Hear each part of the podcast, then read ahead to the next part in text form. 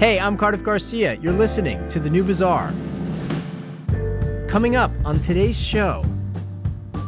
What poker teaches you is that sometimes when you're too passive and you play it safe, that's how you lose. That's how you bleed chips. That's how you that's how you end up broke. Maria Konnikova on how we can all make better decisions.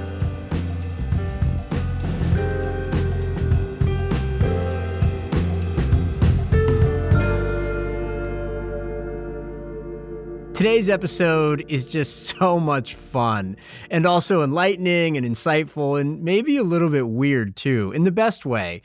Just like every conversation I've ever had with Maria Konnikova, Maria is a journalist who writes about psychology for The New Yorker, and she also has a PhD in psychology. And the backstory on Maria is that a few years ago, she took a leave from her job at The New Yorker to try to become a professional poker player. She wanted to write something about the experience, and so she started out the way a lot of journalists begin these kinds of gonzo journalistic experiments. She studied poker, she read about it, she played online, and crucially, she also persuaded a legendary poker player named Erik Seidel to be her mentor. And what ended up happening was both unexpected and kind of unbelievable, even to Maria herself. In a very short time, she became awesome at poker, way beyond what was necessary just to write about it. She was actually winning big tournaments within just a couple of years. She was making hundreds of thousands of dollars at these tournaments, and in general, just becoming a big deal in the world of professional poker.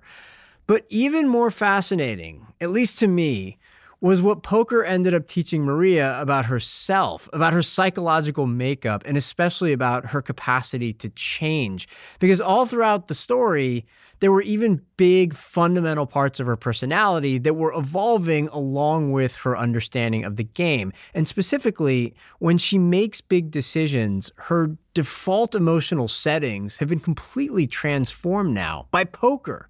It's just a hell of a story, and it's one with all kinds of lessons for the rest of us. It's also a story, by the way, that Maria tells in her book, The Biggest Bluff How I Learned to Pay Attention, Master Myself, and Win, which is now out in paperback. And yes, there's even some economics in this story. A quick word before we start. It was like 110 degrees in Las Vegas when we spoke with Maria. And so the air conditioning in her hotel room was automatically popping on and off throughout our chat. So if you notice a buzzing sound, a faint buzzing sound in the background, that's what it is. There just wasn't much we could do about it. And now, my conversation with Maria Konnikova. Here it is.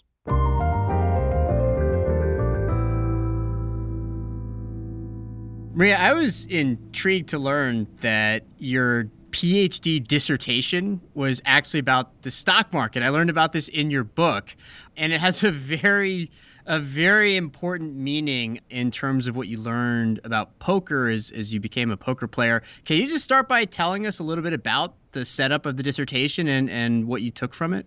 Yeah, absolutely. Um, so, by way of a bit of context, I got to grad school in 2008 and I'd been working in media beforehand and I decided I was going to do this PhD earlier because obviously it takes a while to apply to programs but just as I got to grad school the stock markets crashed and we had the big the big 08 crash and a lot of my colleagues got laid off and it was just a you know it was a bloodbath in the world of media yeah. to talk about timing but it was something that really ended up affecting me from kind of a psychological standpoint and i wanted to explore you know not necessarily why it had happened, but what the dynamics underlying it were, psychologically speaking, and whether you, there were some people who made it better than it would have otherwise been. Now, I was working with Walter Mischel, who people know as the marshmallow guy, yeah. Um, the psychologist who is famous for the marshmallow studies. You know, do you eat your marshmallow or are you able to wait? For our listeners who don't know who he is, that's the experiment where a young child is put in a room and is told that that child can either eat the marshmallow uh, in front of him or her or wait a little while and then they'll be given a second marshmallow a little bit later. And the kids that ended up waiting uh, tended to have better outcomes for the rest of their lives. It was like a test of self-control very famous experiment. And he was your mentor He was. He was my graduate advisor. And I got to work actually with some of these original Bing kids. The study is called the Bing Study because it was at the Bing's preschool in Stanford. But um, because I was in this environment where we were looking at self control, we had this notion that people who were good at self-control that they would do better in these changing stock market environments that they would actually have helped mitigate the financial crisis that they would have been the first ones to realize what was going on to learn from it et cetera et cetera et cetera. Because as you mentioned cardiff um, we know that people who are high in self-control tend to have better life outcomes across the board.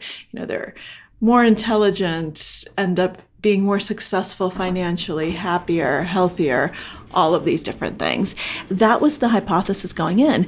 And so we designed, um, we actually modified this task that neuroscientists had been using to look at brain activity and risk taking behavior. And it's a stock market task where there are stocks and bonds, and you get to design your portfolio and you constantly are making decisions because you see how everything is performing. And the trick is that we change parameters partway through the task. So things that used to be the quote unquote good stocks end up becoming worse stocks and vice versa. And so if you're savvy, if you notice these things, if you kind of look and are constantly updating your information, then you should change strategies at some point in that experiment. And what we ended up finding was actually the opposite of what we'd expected. So we'd expected that people who were very high on self control would do much better at this. And that wasn't the case. It turned out that they were worse. It turns out that they would lose more money because they failed to take in negative information from their environment when their initial strategy stopped working. Rather than say, oh, huh, you know, maybe I need to reconsider, they'd say, oh, no, no, I know exactly what I'm doing.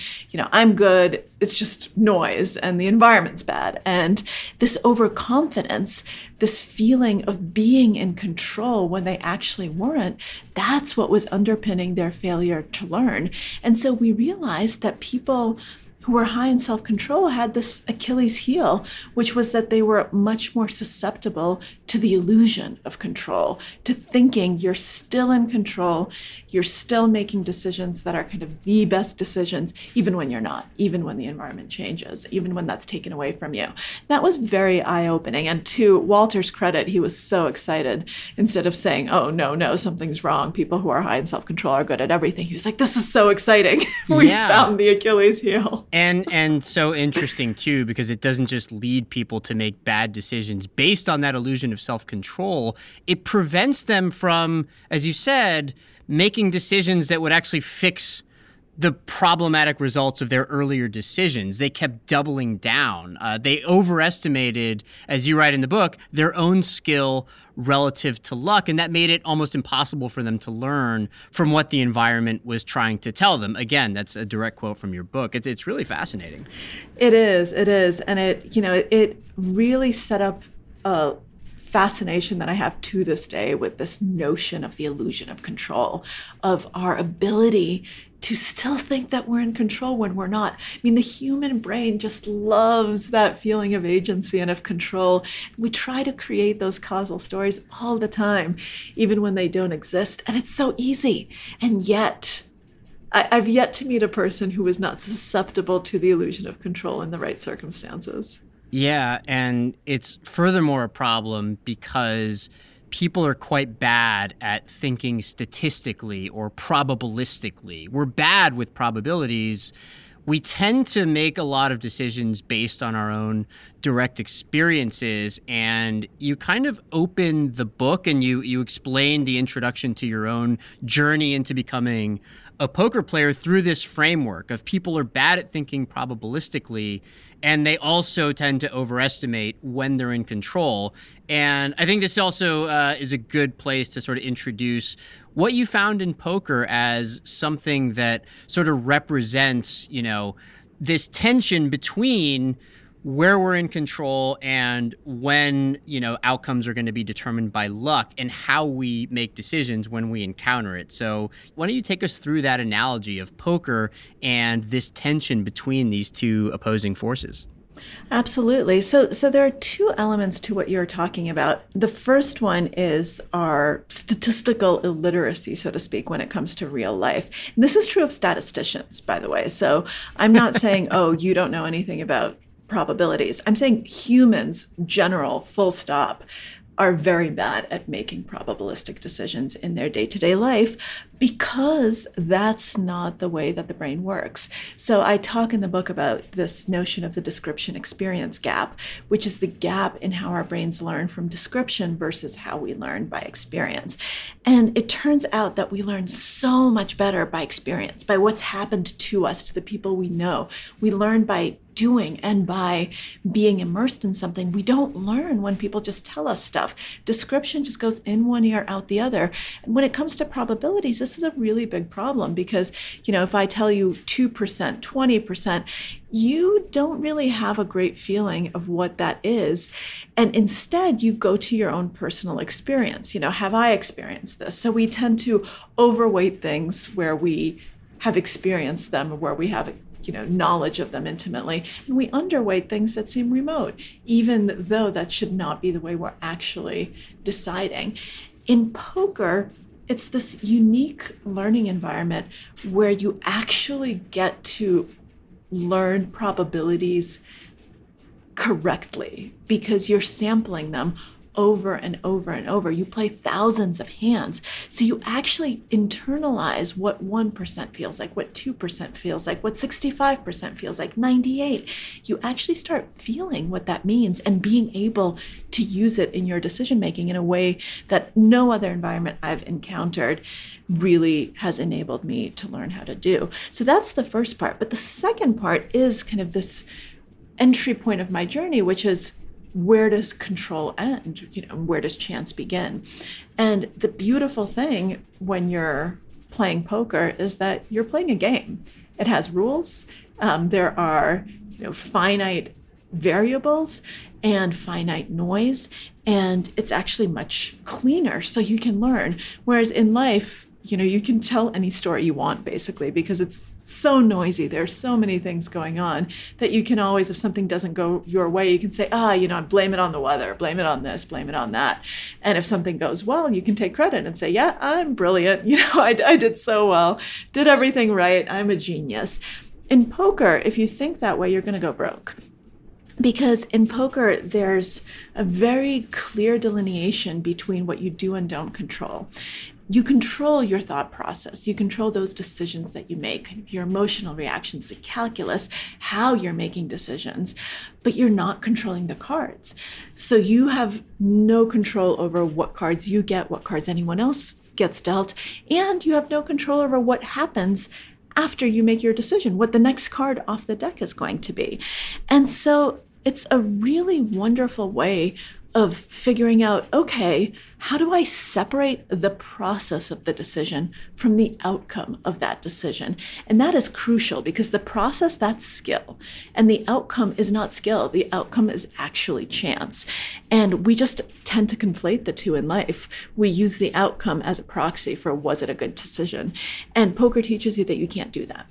That the best you can do is make a good decision with the information you have get your money in as a favorite. You know, if I get my money in as a 75% favorite, I'm just jumping you know up and down in the air. I'm ecstatic because that's amazing. That means that i'm going to be making money in the long term. But it means that right now you know, 25% of the time i'm going to lose. Does that mean i made the wrong decision? No absolutely not. It just means i got unlucky. And so you learn over and over and over how to differentiate the two. And that your goal is to you know put yourself in a position to get lucky but then what happens after that, the outcome after that, that's no longer up to you. That's not something that you have any control over. And to me, that's just such a powerful lesson and such a powerful way of avoiding overconfidence, avoiding those moments where you say, Oh, I'm brilliant. And it turns out you actually made a really shitty decision. You just got really, really lucky. Yeah. And that reminds me of what might be my favorite anecdote in the book, which was when you were at a tournament and you had played your hand exactly as you should. And by just a stroke of terrible luck, one of your opponents had a better hand that you could not have anticipated. And you went after the game was over to your poker mentor, who was a very famous poker player named Erik Seidel. And you started kind of telling him, like, God, you wouldn't believe what happened, this horrible bit of luck. And he sort of cut you off kind of harshly and was like, I don't want to hear it. That's not what matters here. Tell me about the process. That's exactly right. So the only correction I will make in your okay. telling of the story, because this is very important, is that he did not somehow have a better hand. When the money went in, I was the clear favorite. So he just happened to be on a draw that he hit. He hit his one card, but our cards were already face up, which is the definition of a bad beat. When you get your money in as an overwhelming favorite and your opponent beats you all the same, your opponent sucks out. It's a tiny nuance there, but it's actually actually important because the crucial thing is had the money gone in on the river it would have been a bad decision because there would have been a possible hand out there that beats mine right? So then it would have been me not actually thinking through all of the things properly. At the time i was no one could beat me. I had the absolute best hand. And so that's exactly what I did was complain to Erik and start telling him about how this idiot stayed in the hand even though he should have folded and how he hit his miracle card and you know on and on and on. And Erik as you say he basically just said shut up. And he made me realize i mean it's a lesson that i'm still you know that i carry around with me every single day. He said do you have a question about how you played the hand? And that just made me stop and say well I, I, you know i guess not. I mean i had top set and and he said that's it. That's all you need to know. The outcome does not matter all that matters is how you made the decision. If you have no issues in the decision process, if that process is solid, then it doesn't matter if you lost. That's not the important thing. And then he said something really important after that as well. He said, you know, if you're telling people bad beat stories, it's like taking your trash and dumping it on their lawn. And that's such a great analogy because it's not just toxic to the other person, it's also toxic to you because you actually took that trash and you carried it with you and you were breathing in its fumes before you could dump it out.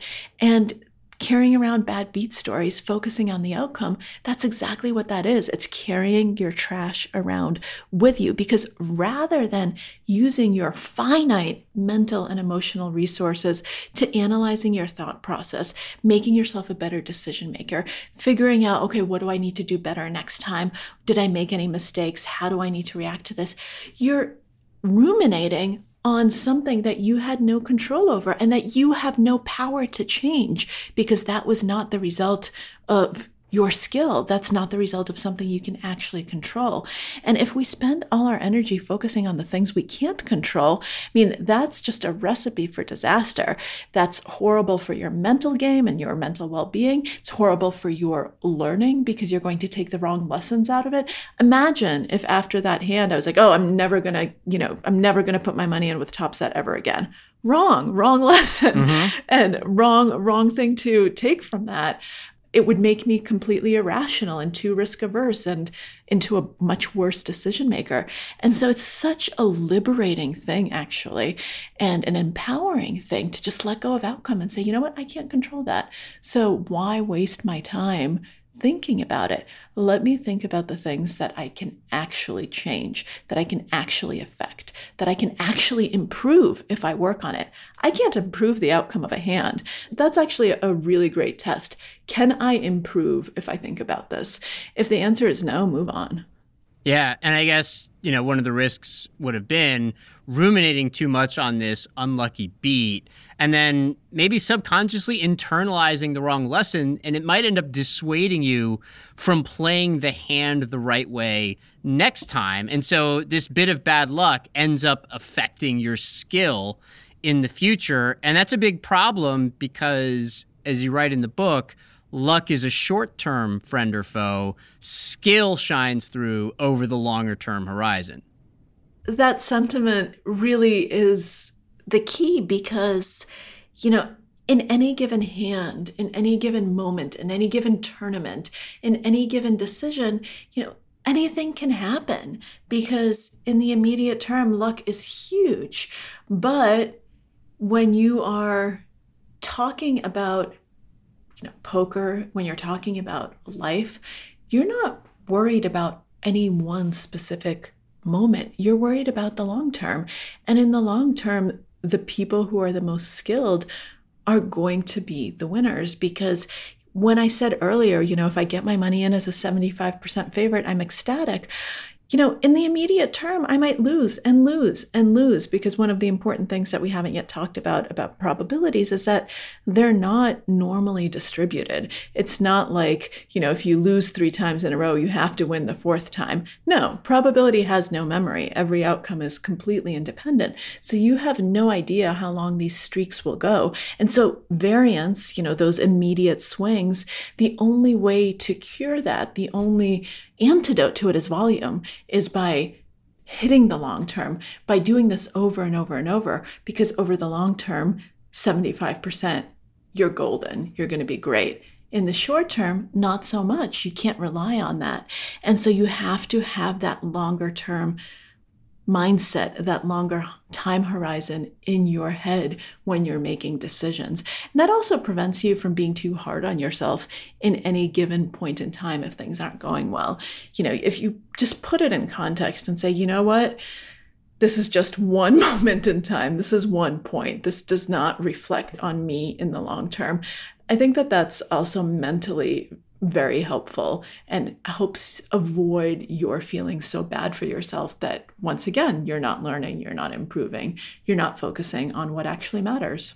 Yeah it's so interesting that you say that because one of the themes in the book was that there were parts of I think your own personality, if that's the right psychology word, that evolved as you became a better poker player. The ability to step outside to, or to observe the decision making process outside of the sort of prism of like your own ego, if that makes sense. The ability to think about the decision you're making without being worried about the threat to your own self esteem was fascinating that you sort of were able to conquer that sort of thing, which I think is, is something that we all struggle with. You know, if you make a bad decision and the outcome is bad, you feel like a personal failure of some kind. But if you can get past that, then it almost certainly leads to both a happier life, but also just better outcomes of, of the decisions that you do end up making.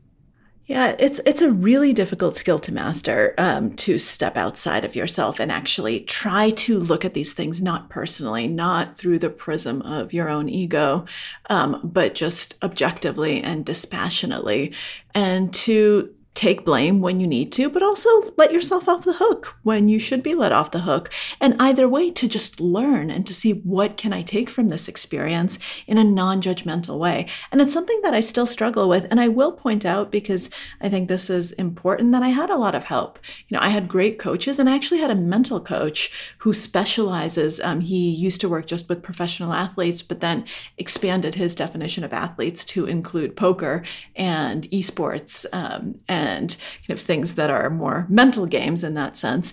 And he was one of the reasons that I was able to achieve this. So, you know, for people listening, it's it's hard to do on your own. And even when you have good help, it's something that is still a constant struggle because it's just so easy to judge yourself and to be hard on yourself and to you know take these moments that are very emotional because when things don't go well you know it you can speak a good game and I can give you all of these rah, rah, rah, you know, outcome doesn't matter. But when a bad outcome happens, it sucks in the moment. Yeah, it course. sucks. You just and lost money, you know? Exactly. of course, it sucks a lot. You know, you can actually quantify how badly you just lost. That's terrible. Yeah.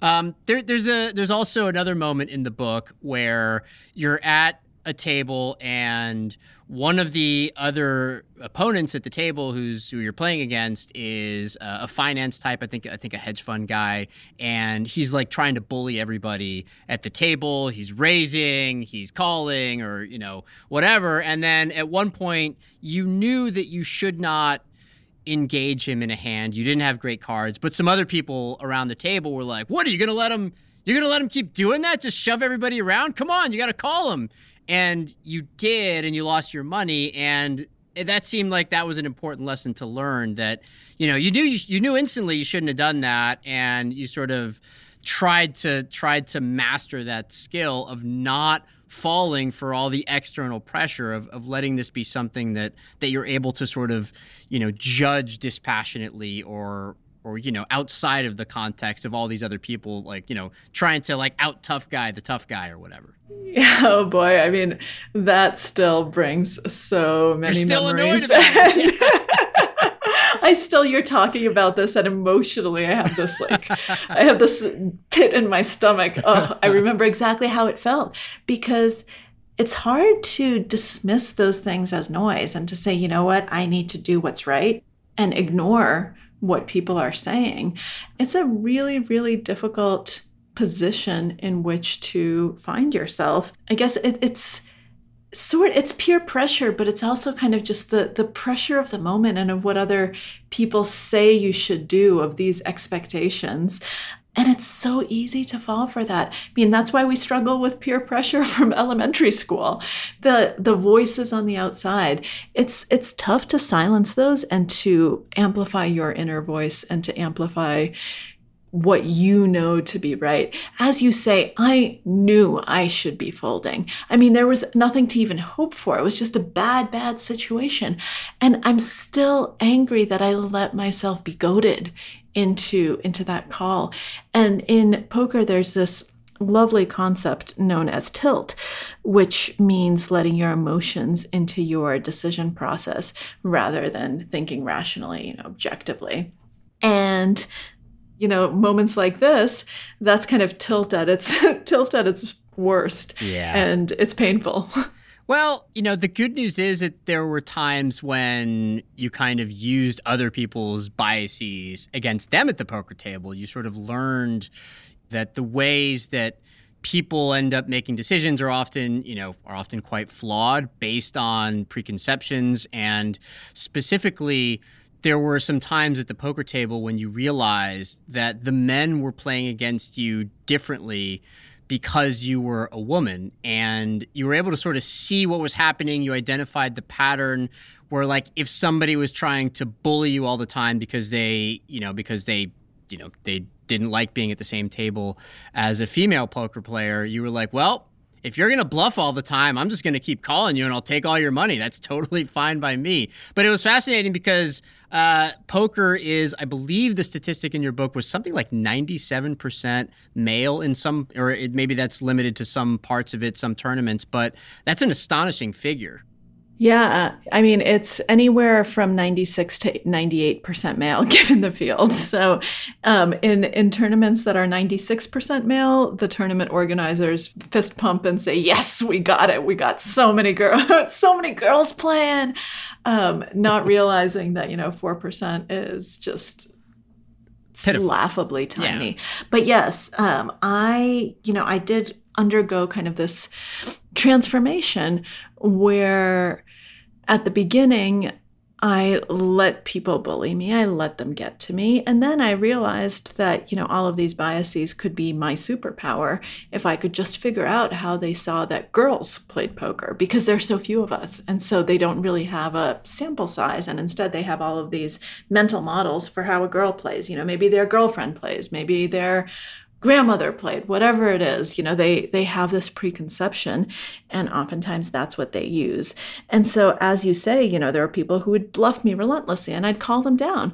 There are others who they when they bet big i knew i should fold everything basically because they were very chivalrous and they didn't want to take my money. They thought it was ungentlemanly. They were very patronizing um, and and that was great. You know i'll take being patronizing if you also show me that you had pocket aces right. and that i i made a good fold. That that's great. You're allowed to call me honey then. So you know there are very different tendencies. Some people never fold to a girl because they'd rather die than be caught being bluffed by a female. Others will just assume that I never bluff, so they'll fold to aggression very easily. And of course, how I play is going to change drastically. The other thing, though, that I say in the book, which I think is really important to note, is that everyone has these biases. And so I experienced them myself. I made the same mistakes where I would see a certain type of player and make assumptions that I shouldn't have made and make bad decisions that were not based on actual data, behavior, how they were playing, but were based on appearance, what they looked like, what it seemed like they were going to play like. And that's a mistake that we all make. And that's something that everyone has to be very wary of because that's not the data that matter. That's not the way that we should be making decisions because it has nothing to do with ob- observable objective behavior, which is those are the metrics you should be looking at. That's another instance where reading your book made me suspect that a lot of the tropes we see in movies that have card games and that have poker in them uh, might not be super helpful to somebody who's playing actual poker in the real world. Because, you know, in the movies, there might be something about a tell, you know, oh, that person's, you know, exhibiting some kind of behavior. And actually, that doesn't work super well in real life. Like you have to learn these things by playing the hands and identifying patterns and seeing how people are playing against you, as you wrote, um, rather than you know judging them based on like you know whether their shoes are shined or something like that. And so I I have another question actually for you about movie tropes and poker, which is that. I'm sure you've seen a bunch of movies that include card games by this point, just because some of them are very famous. And I'm not just thinking about like Rounders, which is explicitly about poker. Um, I'm thinking about movies like Casino Royale, where you need the hero to win the hand, the specific hand that he's playing at that time, or at least win the tournament. And he's sitting across from the villain, and the villain always goes second to last and turns over some cards. And those cards are like really good. And then the hero gives him kind of a sly look and turns over his cards, and those are the best cards, and he wins, and everybody's happy, and that kind of thing.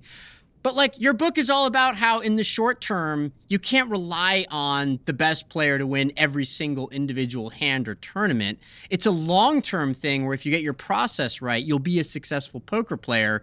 But it's not like two super skilled people where one is slightly more skilled than the other is always going to win against a slightly less skilled opponent. That's not really how it works. You know what I mean? Is that right? Was I right to think about all this as I was reading your book? Absolutely, and don't get me started with the poker scenes um, in Casino Royale. That's a sore I don't. I it is. I love James Bond. I love Daniel Craig. I love that movie. That poker scene just is was ludicrous. Is a nightmare. it yes, ludicrous does not even begin to uh, cover it. But anyway so so yeah um, it's not just that the best players don't necessarily win um, in any given hand or tournament or game. And it's not even necessarily i should take that modifier out of that sentence. The best players don't win every hand. It is going to be one of these things where you are sometimes going to lose, even if you're the best player in the world, because that's poker. You know, that's life. In any given moment, you're going to lose. Um, but but that's not the only element here. I think the other element that Casino Royale and scenes like that bring up is that you know in popular media there's way too much emphasis on on tells and on these like minute as you say you know your shoes are shined or your eye is twitching or or whatever it is. And that's not the way that you should be making decisions in poker um, or in life for that matter um, because most of the time that's just noise and it's meaningless and you should not be making judgments based on that. You need to observe people over a long period of time. You need to observe how they play. You need to, if you see something that you think is a tell, you need to see it over and over and you need to get feedback. You need to know what it's a tell of. Maybe it means they're strong. Maybe it means they're weak. All of these different things that you just don't even know. And to me, that's one of the really interesting things about the game how you do have to observe so very closely. And you do have to take in all of this information and you have to be willing to update what you think certain things mean. And you also have to be very careful how you weight that information. You know do i use it? Do i not use it? Um, obviously in casino royale we've got tells playing a very big part of this of the uh, storyline. Um, and i think that we we often overestimate those types of personal things. And, you know, for me as a psychologist to say that it's, it's, not like I'm dismissing the fact that people give off information, but I am dismissing the fact that you know you can tell when someone's lying. Um, that's bullshit. Yeah. When you played a bunch of tournaments over a couple of weeks in Monte Carlo, this is a, a, a another anecdote related in the book. You were relatively new to poker, I think just a few months in, and you were winning some money. And it wasn't like a huge amount of money yet, that would come later, but you were really you were really happy about it. And again, you went to your mentor who was there, Erik Seidel, and you said, Hey, look, look at all this money I'm I'm winning. And what he identified pretty quickly was that actually this the information that you're absorbing from the money that you were winning was the wrong kind of information, that actually you weren't taking sufficiently big risks, and that you'd have to be comfortable taking those bigger risks if you wanted to become like a serious poker player of the kind who actually makes a living from it. And I just thought that was such a fascinating way to look at it. And I was wondering if you could just kind of tell us about it and tell us how your sort of relationship with risk uh, also was influenced by this experience you had with becoming a poker player? That's a great question and a great moment in my learning journey, and one that I'm actually still learning um, because I'm not someone who's a natural risk taker. Um, for me, you know, I am someone who's just in my personal life much more cautious um, and you know i need i need a lot of evidence before i take certain risks. Not in all areas of my life you know i, I talk in, in the book about how i've taken very big risks sometimes um, without a second thought. But but as a general rule and especially when i was playing poker at the beginning um, i was a much more cautious player than i was a risky risk seeking risk taking aggressive player and what erik noted was that I kept cashing, yes, but it was a min cash. And what that means for people who don't play poker is you barely make back what you spent on the tournament. So, say I enter a tournament for $100 um, and my min cash is $120 or $110 let's say. And what does that mean? Well it means that i made $10 okay wonderful. If you do that you know in every tournament which is what I was doing in Monte Carlo, not every tournament, but I was cashing in a lot of events. And if it's always a min cash, what are you actually earning? And it turns out that you're losing money because how much did it cost you to get there? How much did the flights cost? How much did the hotels cost? What about those few tournaments that you didn't cash? Because you're not cashing in 100% of tournaments. All of a sudden, those multiple cashes become a negative number. And so you have to realize that there's a very big difference between playing for the cash and playing for the win. And that you have to learn to not play for the cash, but to play for the win, to put yourself in a position to actually win big because the real money is at the top. It's not in those, I barely squeaked through. And now, you know, I made all of these risk averse decisions to get there because I was so worried about not cashing. And now I don't actually have any maneuverability. I can't actually make it further um, and your goal should be to make it further. Your goal shouldn't be to just get that minimum amount of money. And that's a really interesting way of looking not just at poker but at how you you know make decisions in life how do you play life you know do you play for the min cash or do you play for the win and i think that that tells you a lot about your own aptitude and appetite for risk taking and whether you need to go out on a limb a little bit more and rethink the decisions you're making a little bit more. It definitely forced me to do that. And it definitely forced me to start going out of my comfort zone when it comes to risk. So it's a all of these things, everything we've been talking about for the last hour, um, all of these things are just constant struggles. They're something that you keep learning and you keep working on. It's not like all of a sudden there's a magic wand that you wave and you say, okay, now I take all the right risks and, you know, I'm objective and all of these things are fixed. It's it's a constant process. Yeah, I and I absolutely drew that analogy as well while reading that part of the book because the frequency of those big risks is also important. It's not just that every now and again you take a big risk and you sort of, you know, put all your chips metaphorically on on this one thing you're trying.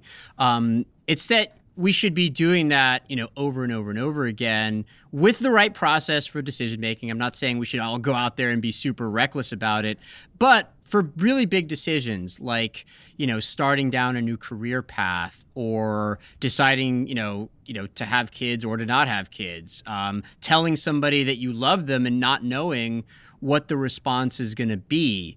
You know, being willing to do that repeatedly in life is kind of the only way that, that you're going to get a lot of great things. It just means that by definition, because a lot of these are going to be low probability events like starting a business, there are going to be some pretty big failures too. But that doesn't mean you stop doing it. This is something that's a lifetime strategy rather than a one time strategy. So I, I, thought that was just a, a lovely way to, to sort of interpret how we make decisions in life and all through the prism of this, like, you know, this two week adventure that you had in Monte Carlo, ha- having having taken one of those risks yourself when you shifted to becoming a poker player and, and leaving behind for a time your career as a journalist. Yeah, I think I think that's exactly right. Um, and you know, I think in life it's it's so easy. I mean, it's easy in poker too, but it's so easy to kind of argue your way out of taking any given risk. You know, to say, oh, well, you know, in general, I'll take risks, but right now I'm going to play it safe. And what you don't realize is that those decisions add up and right now becomes always becomes you are failing to take the risks that you need to take and you're playing it safe and playing it safe doesn't actually mean playing it safe because what poker teaches you is that sometimes when you're too passive and you play it safe, that's how you lose. That's how you bleed chips. That's how you that's how you end up broke. Um, and so you might think that you're doing something that's very safe and you're actually being very stupid.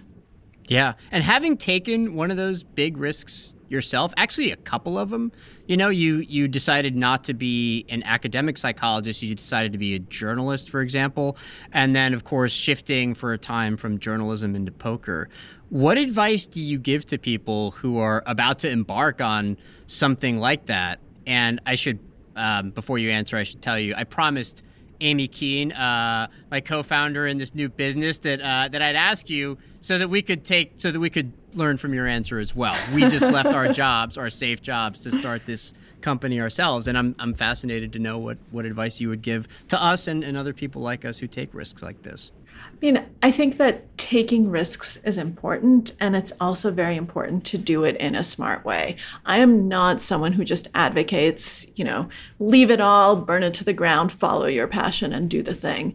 You know, before I left academia to pursue journalism, I already had a foothold and had started publishing while I was still in academia and had, you know, had bylines and and had kind of had something there. When i you know made the switch to poker obviously i'd sold a book um, and i had savings that i'd put together to, in order to enable me to do this. And i wrote out a really careful budget to make sure that i didn't actually go broke in two years and and all of these things. And so i think that um, you know, it's very easy also in our culture to just glamorize, you know, follow your passion, you know, take risks, do the do these big things, um, and people often don't talk about the nitty gritty of it. I think you need to be prepared to fail, and you need to have a safety net, and you need to work hard and know that it's not going to be just this magical thing. And that's something that people don't talk about nearly enough. You know, the, the need to have very good fiscal planning, the need to know that you'll be able to survive the worst. That's actually the mental trick that I use whenever I take really big risks. I play out what the worst case scenario would be. You know, if everything just goes wrong, if everything goes to shit, um, how will that feel? And then afterwards, nothing feels so bad because you already know what the worst case scenario is and you've prepared yourself for it. And to me, you know, that's how I personally think about it. But one of the things that poker teaches you is that some of the poker players who take really big shots, which means, you know, playing in bigger games, um, you know, taking taking these risks on moving up in their careers, some of them succeed and some of them go broke. And the difference is often not one of talent. It's in when do you take your shot? How do you take your shot? And how do you react if that shot doesn't go well?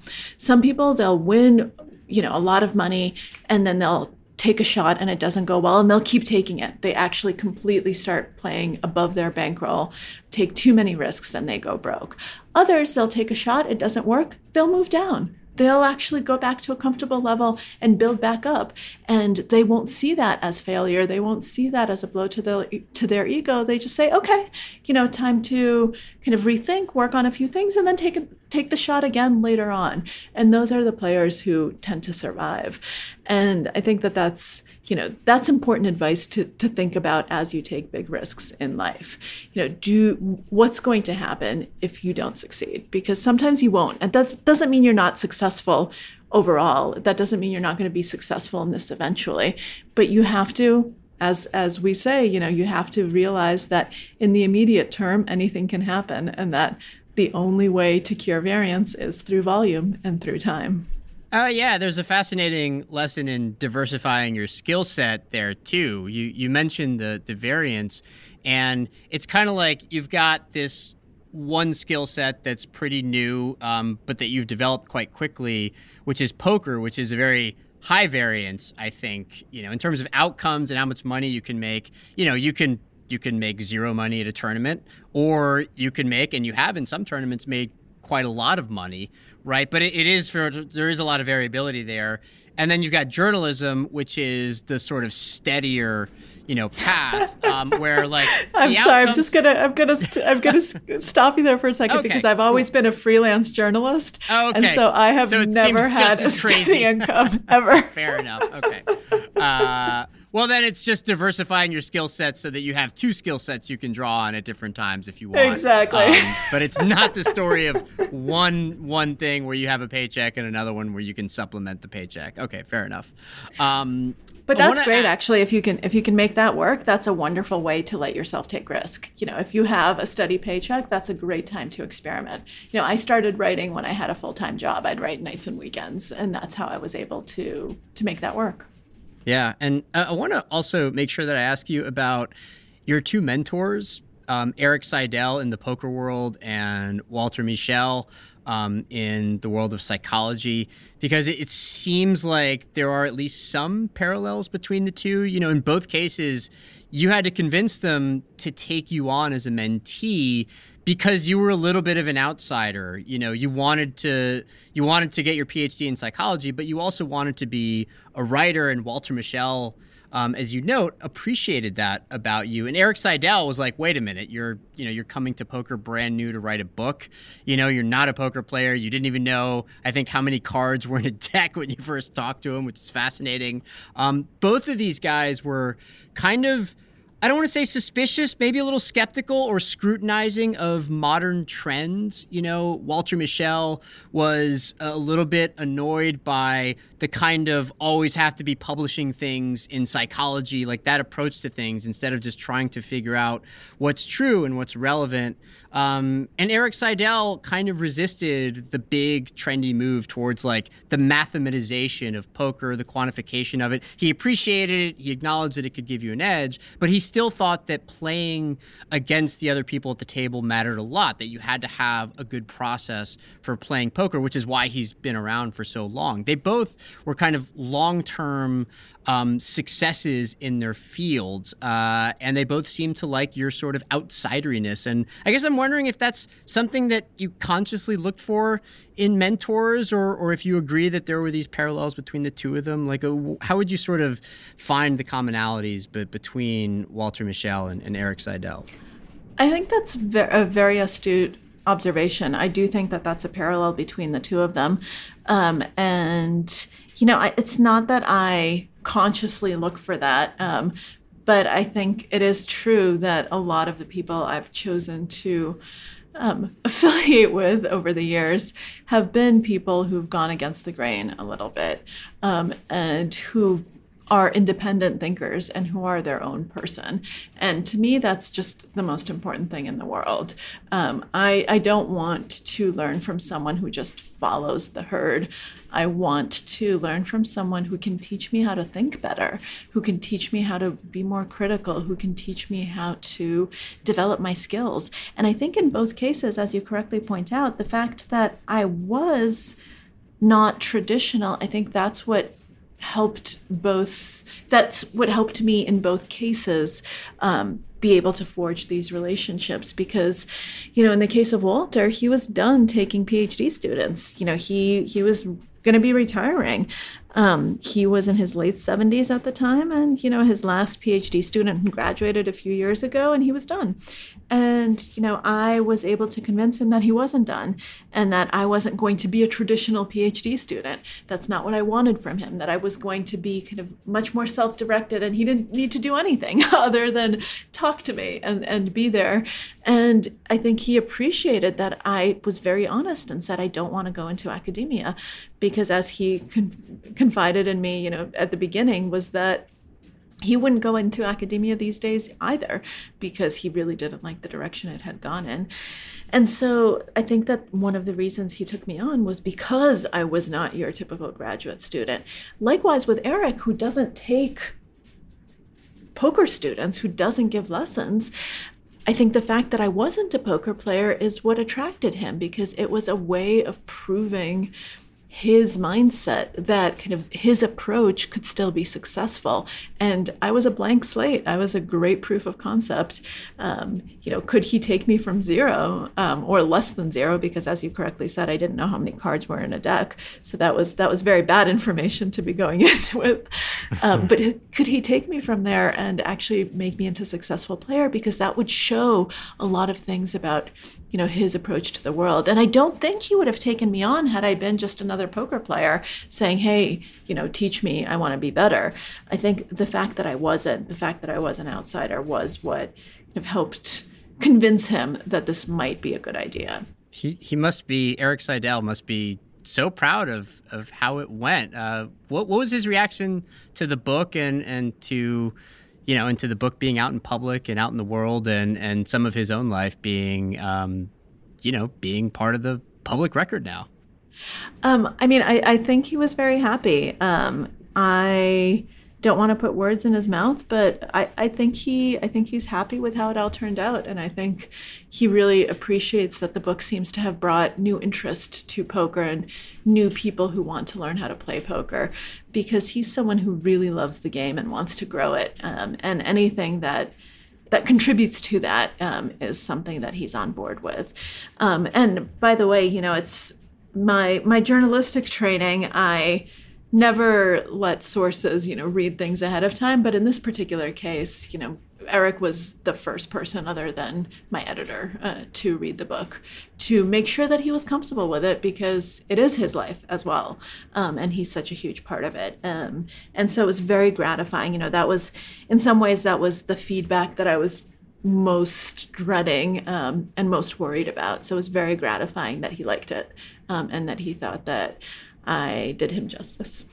Yeah, and you you write quite touchingly uh, at times in the book about your family, and usually in the context of how you understand this relationship between fortune and the things that we can control.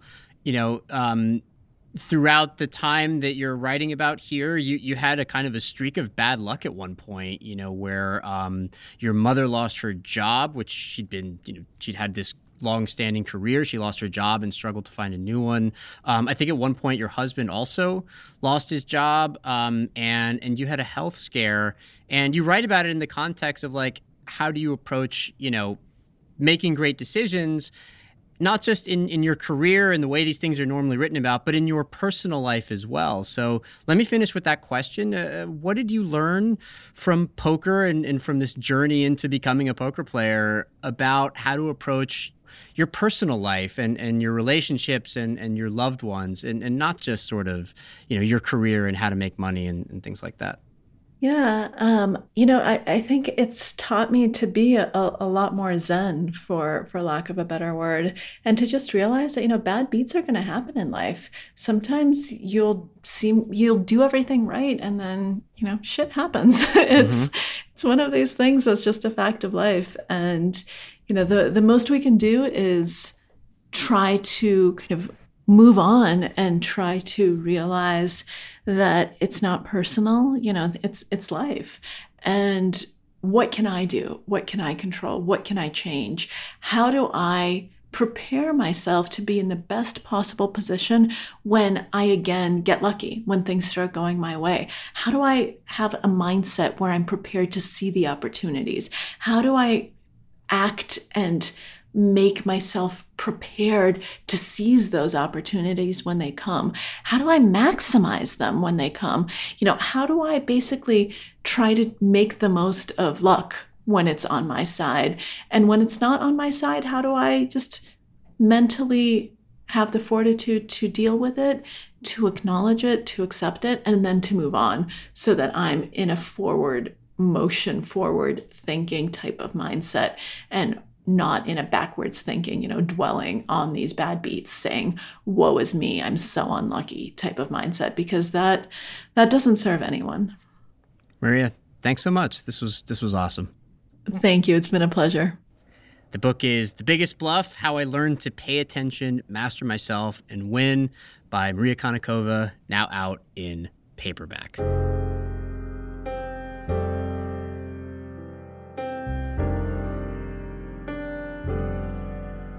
And that's our show for today. You can find links to Maria's books and her articles in The New Yorker in the show notes for this episode. The New Bazaar is a production of Bazaar Audio from me and executive producer Aimee Keane. And speaking of exceptional minds and decision making prowess, somebody please study the brain of Aimee Keane and then share the secrets with the rest of humanity. Thanks for everything, Aimee. And thanks also to Adrian Lilly, our sound engineer, who had her work cut out for her with that AC unit humming in the background and did a lovely job as always. Our music, this gorgeous theme that plays us out every episode, came from the singular talents of Scott Lane and DJ Harrison of Subflora Studio. Check them out. Please follow or subscribe to the New Bazaar on your app of choice. And if you enjoyed today's show, please leave us a review or tell a friend. Aimee and I, I want to say, have been blown away by the reception that we've gotten the first few episodes. We're really touched by all the notes you've sent us, and we'd love for more people to know about the podcast so that we can keep making it. If you want to get in touch, I'm on Twitter as at Cardiff Garcia, or you can email us at hello at bazaaraudio.com. That's hello at B A Z A A R A U D I O.com. And we'll see you next week.